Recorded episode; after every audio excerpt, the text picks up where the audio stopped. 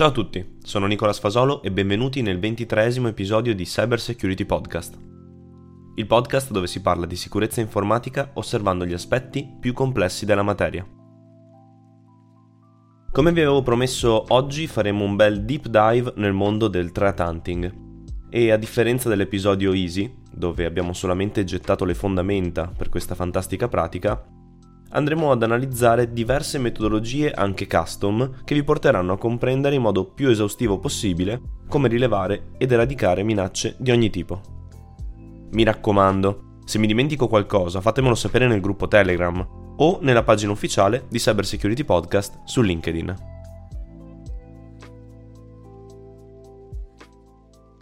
Per iniziare vorrei parlare del vero threat hunting, ovvero il motivo reale per cui questa pratica nasce, cresce e soprattutto corre. Quindi, come facciamo a cacciare le minacce che si nascondono nei nostri dispositivi dopo un attacco, di qualunque tipo esso sia? Per farlo dobbiamo prima conoscere il nostro nemico, quindi direi che una carrellata dei principali punti dove i malware amano nascondersi non fa male ed in pieno stile Cyber Security Podcast spiegherò anche il perché certe locations sono più ambite di altre. Il punto giusto da dove partire è sicuramente la startup folder che troviamo comunemente in app data dell'utente. Questa directory è solitamente utilizzata dai payload non troppo sofisticati, che vogliono rimanere persistenti non curandosi di eventuali azioni da parte dei software di sicurezza. Nei giorni nostri difficilmente vedremo malware utilizzare questa location in quanto veniva utilizzata diversi anni fa e ormai è davvero difficile passare inosservati se ci si interagisce, sotto tutti i punti di vista. Un altro super common startup location è l'intramontabile run o run once key. Questa chiave di registro si trova principalmente in due register hives, quello dell'utente, current user, quindi HKCU, e quello del sistema operativo local machine, quindi HK Local Machine LM. E la differenza tra le due sta semplicemente nel contesto d'attivazione. Ovvero, nel caso del current user le voci della chiave verranno eseguite solo per l'utente su cui sono impostate. Invece per le run key in local machine l'esecuzione viene attivata indipendentemente dall'utente loggato. Qui, per chi tratta malware spesso, potrebbe sorgere una domanda. Come mai i malware usano la run key in current user? E la usano più spesso di quella in local machine. C'è una motivazione? Sì, una motivazione c'è. In primis, uno startup globale è molto più sospetto rispetto a una configurazione sull'utente. Ed in secundis, perché i malware non possono fallire, quindi nel caso ci fossero privilegi particolari per cui l'utente non può settare chiavi di registro in contesti diversi dal proprio, il malware fallirebbe nel set della persistenza ed in aggiunta, tentando di aggiungere una chiave senza avere i giusti diritti, eseguirebbe il trigger di errori, che potrebbero generare rumore utile alla sua detection. Ci sono altre considerazioni su questa tematica, come per esempio le tecniche che coinvolgono processi secondari per la creazione di chiavi o semplicemente il cambio valore di una chiave già esistente, così da non eseguire match con firme di software di sicurezza, però non voglio soffermarmi oltre perché il tema è davvero ampio e divagherei per nulla. Un altro metodo che viene spesso utilizzato e lo vedo molto spesso, in casi di incident soprattutto condotti da APT, è il patching di file esistenti, o la creazione di file eseguiti automaticamente ogni qualvolta una determinata azione viene eseguita dall'utente o dal sistema.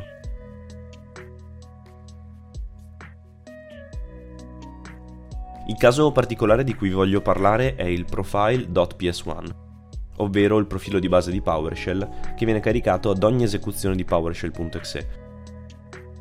Questa persistenza è simpatica in quanto solitamente l'EDR, vedendo l'esecuzione del payload malevolo evocato da un contesto utente, abbassa naturalmente il suspiciousness level score, evitando di eseguire controlli approfonditi al fine di salvare risorse hardware e garantire fruibilità della shell all'utente.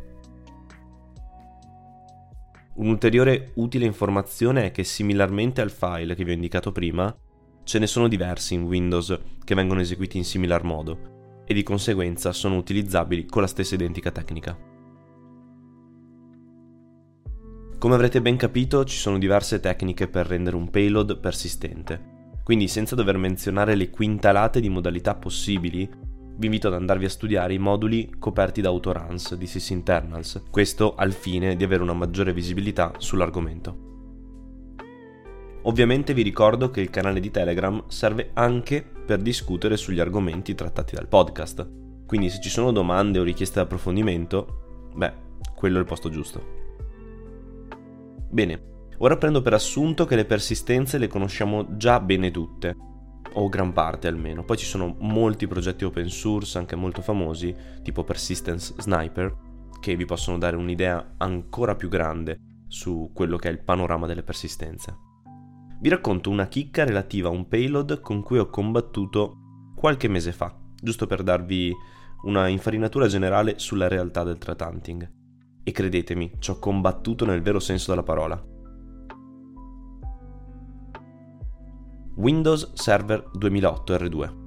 La CPU era a palla e come se non bastasse manteneva un servizio critico esposto che non poteva essere messo in down per nessuna ragione e nemmeno per un secondo. Ergo, niente review del server, niente safe mode del sistema operativo, niente di niente. Solo io, una connessione da administrator e due processi caricati come servizio che cadenzialmente e con timing alternato contattavano un C2 al fine di stabilire una reverse shell. Voi direte, basta mettere in blacklist i C2 sul firewall ed è fatta.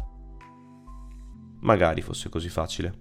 Ovviamente i payload generavano command and control con una funzione dinamica, per cui il blocco di un singolo o molteplici command and control non serviva praticamente a nulla. Il tempo non era moltissimo, quindi stando molto attento a non far crashare il server, analizzo i live processes sul dispositivo con Process Hacker e Process Explorer. Ma appena li eseguo vengono terminati. Stessa cosa per ProcDump e gran parte della sysinternal suite. Come si fa a capirci qualcosa e tirare fuori una soluzione fruibile? Ci sarebbero diversi approcci, però provo a raccontarvi quello che ho utilizzato, quindi il mio. Ma prima vanno elencati i presupposti.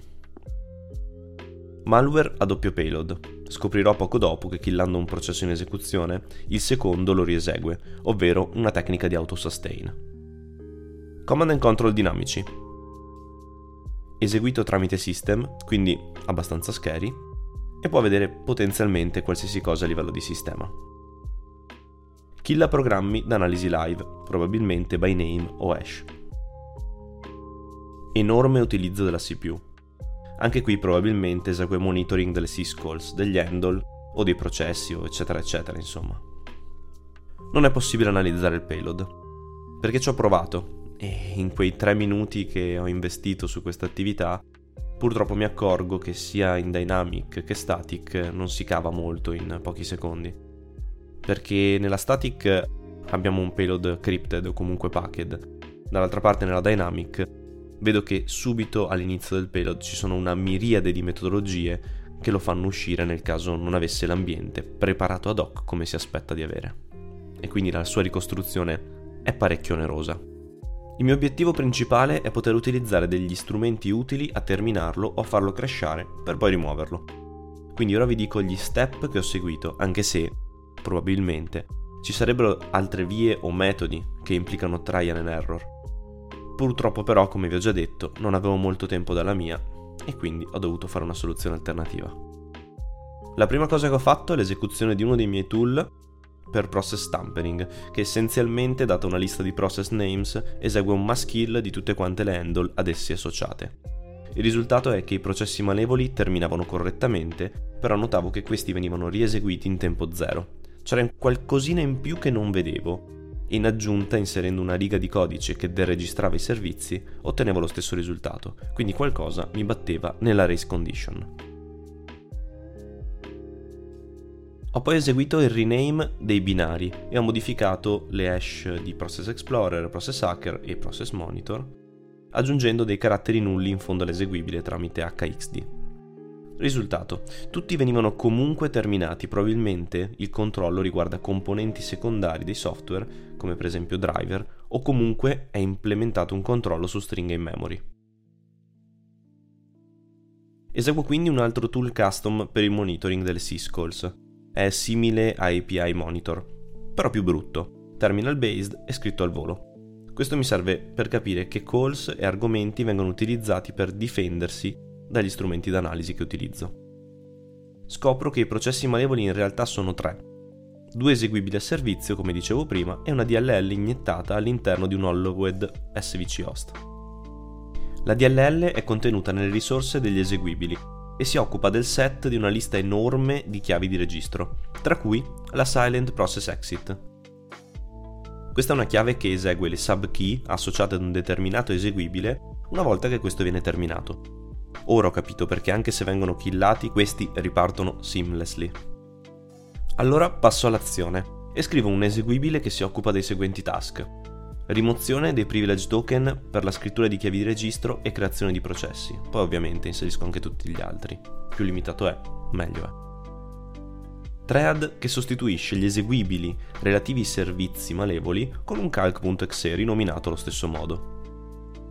Thread che esegue il suspend dei processi e del register dei servizi con un while true a spam.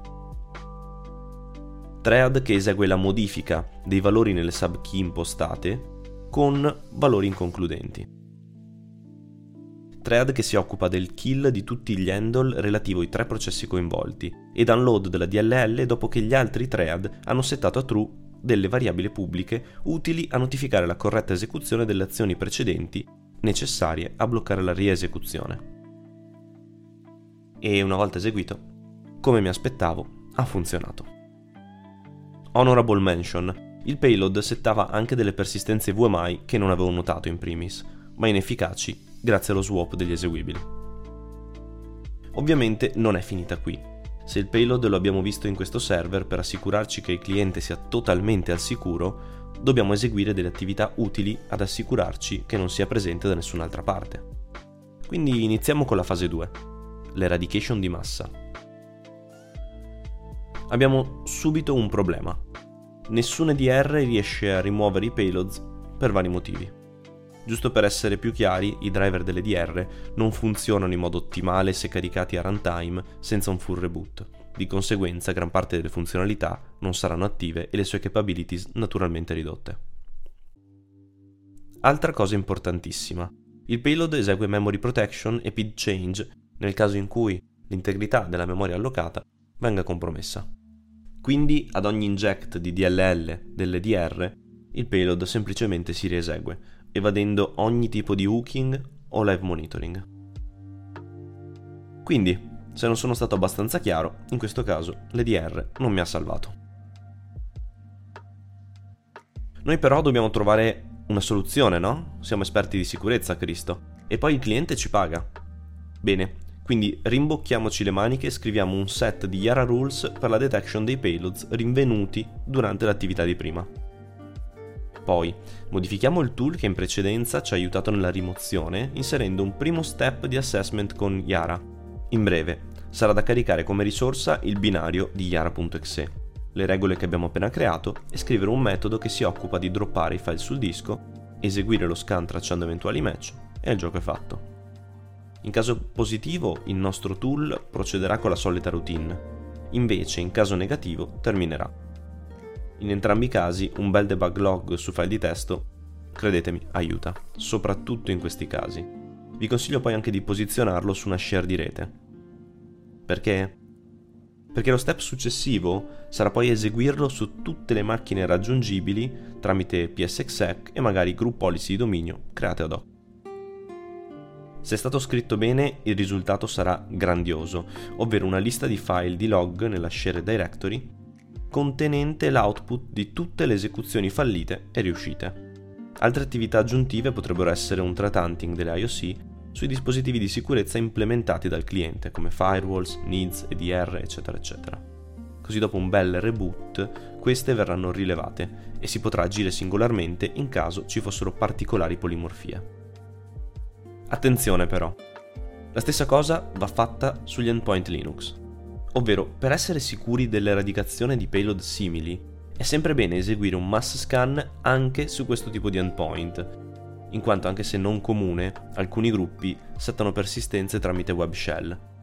soprattutto se i sistemi ostano servizi web o comunque gli attaccanti potrebbero inserire backdoor specifiche, vista la scarsa efficacia di software di sicurezza su questo tipo di sistemi.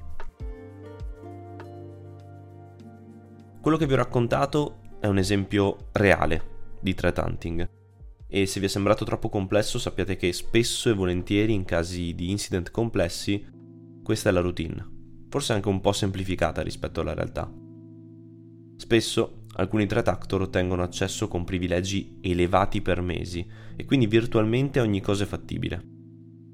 La vera domanda che molto probabilmente vi state facendo è come faccio ad essere così efficace nella creazione delle regole Yara per la detection? Eh, e qui vi rispondo con un bel c'è molto da studiare e non c'è una soluzione a tutti i mali. Però qualche spunto posso darvelo io, magari qualcosa che solitamente nei libri non è scritto. Per esempio, per rilevare packet o crypted malware con hash e file name sempre diverso, un trucco quasi infallibile è l'analisi delle stringhe presenti in memoria relative ai vari processi. Quindi se create una regola che dampa la memoria dei processi o solamente ne estrae le stringhe, potete eseguire lo scan sul dumped file, così da identificare il PID malevolo. Un'altra tecnica interessante per rilevare malware già analizzato è utilizzare i loro mutex come diciamo red flags, che ne indicano la potenziale presenza nel dispositivo. Non sapete cosa sono i mutex? Principalmente sono oggetti creati per informare i payload della presenza di un'infezione già avviata o comunque di una precedente presenza del payload nel dispositivo, mettiamola così. I mutant objects hanno anche altre funzioni, però per ora fermiamoci a questa. Lo scan non per forza deve impiegare Yara. Se siete bravi sviluppatori o avete un team di sviluppo, potete tranquillamente monitorare le API ed eseguire detection all'esecuzione di syscall specifiche con argomenti attesi ricavati dalle analisi dei payload precedentemente rimossi. Se il payload esegue traffico network e rilevate dei pattern specifici, non spaccatevi troppo la testa sul software ma utilizzate il firewall per creare la lista di dispositivi infetti e siete a posto. I payload creano files temporanei o altri artefatti d'appoggio facilmente accessibili come per esempio le chiavi di registro. Ecco, utilizzate quelli per eseguire la detection. Se il threat actor è noto, cercate su internet le TTPs solitamente utilizzate. Potrebbe risparmiarvi un bel po' di lavoro, Ovviamente, se lavorate su casi non ancora documentati come spesso accade a me, preparatevi a questo ed altro. Utilizzate le potenzialità dell'infrastruttura in cui vi trovate ed ideate metodi non convenzionali per ridurre lo sforzo umano, ottenendo comunque il massimo risultato. In conclusione vorrei esprimere un pensiero personale.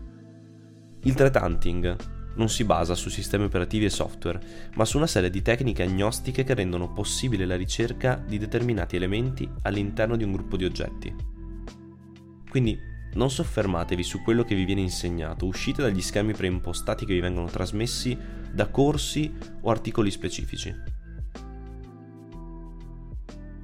Il vostro obiettivo è trovare un payload nel modo più efficiente e meno invasivo possibile. Per non far mancare nulla a questo episodio cito il mitico Sun Tzu, che di hunting ne sa a pacchi e si sposa perfettamente con quello che vi ho detto poco fa riguardo i file d'appoggio dei payload. In guerra, la via è evitare ciò che è forte e colpire ciò che è debole. Ora siamo davvero alla fine e nel prossimo episodio di cosa parliamo?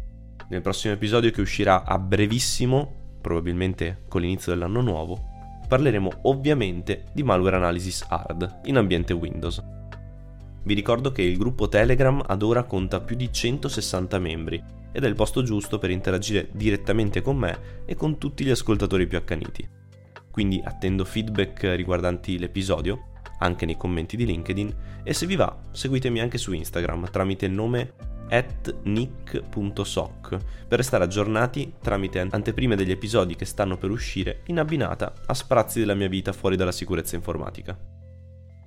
Come non parlare di Cyber Security Warrior? Gran parte di voi avrà già visto dai post su LinkedIn che il 15 gennaio uscirà ufficialmente questo nuovo podcast in lingua inglese che porterà sì alcuni concetti già sentiti, ovviamente tradotti, ma anche dei contenuti esclusivi e imperdibili. Quindi se volete supportare anche questo nuovo progetto vi invito a iscrivervi nell'altra pagina e fatemi sapere cosa ne pensate nei commenti o comunque anche in Telegram. È sempre gradito. Detto questo, un abbraccio a tutti voi da Nicolas, Cyber Security Podcast.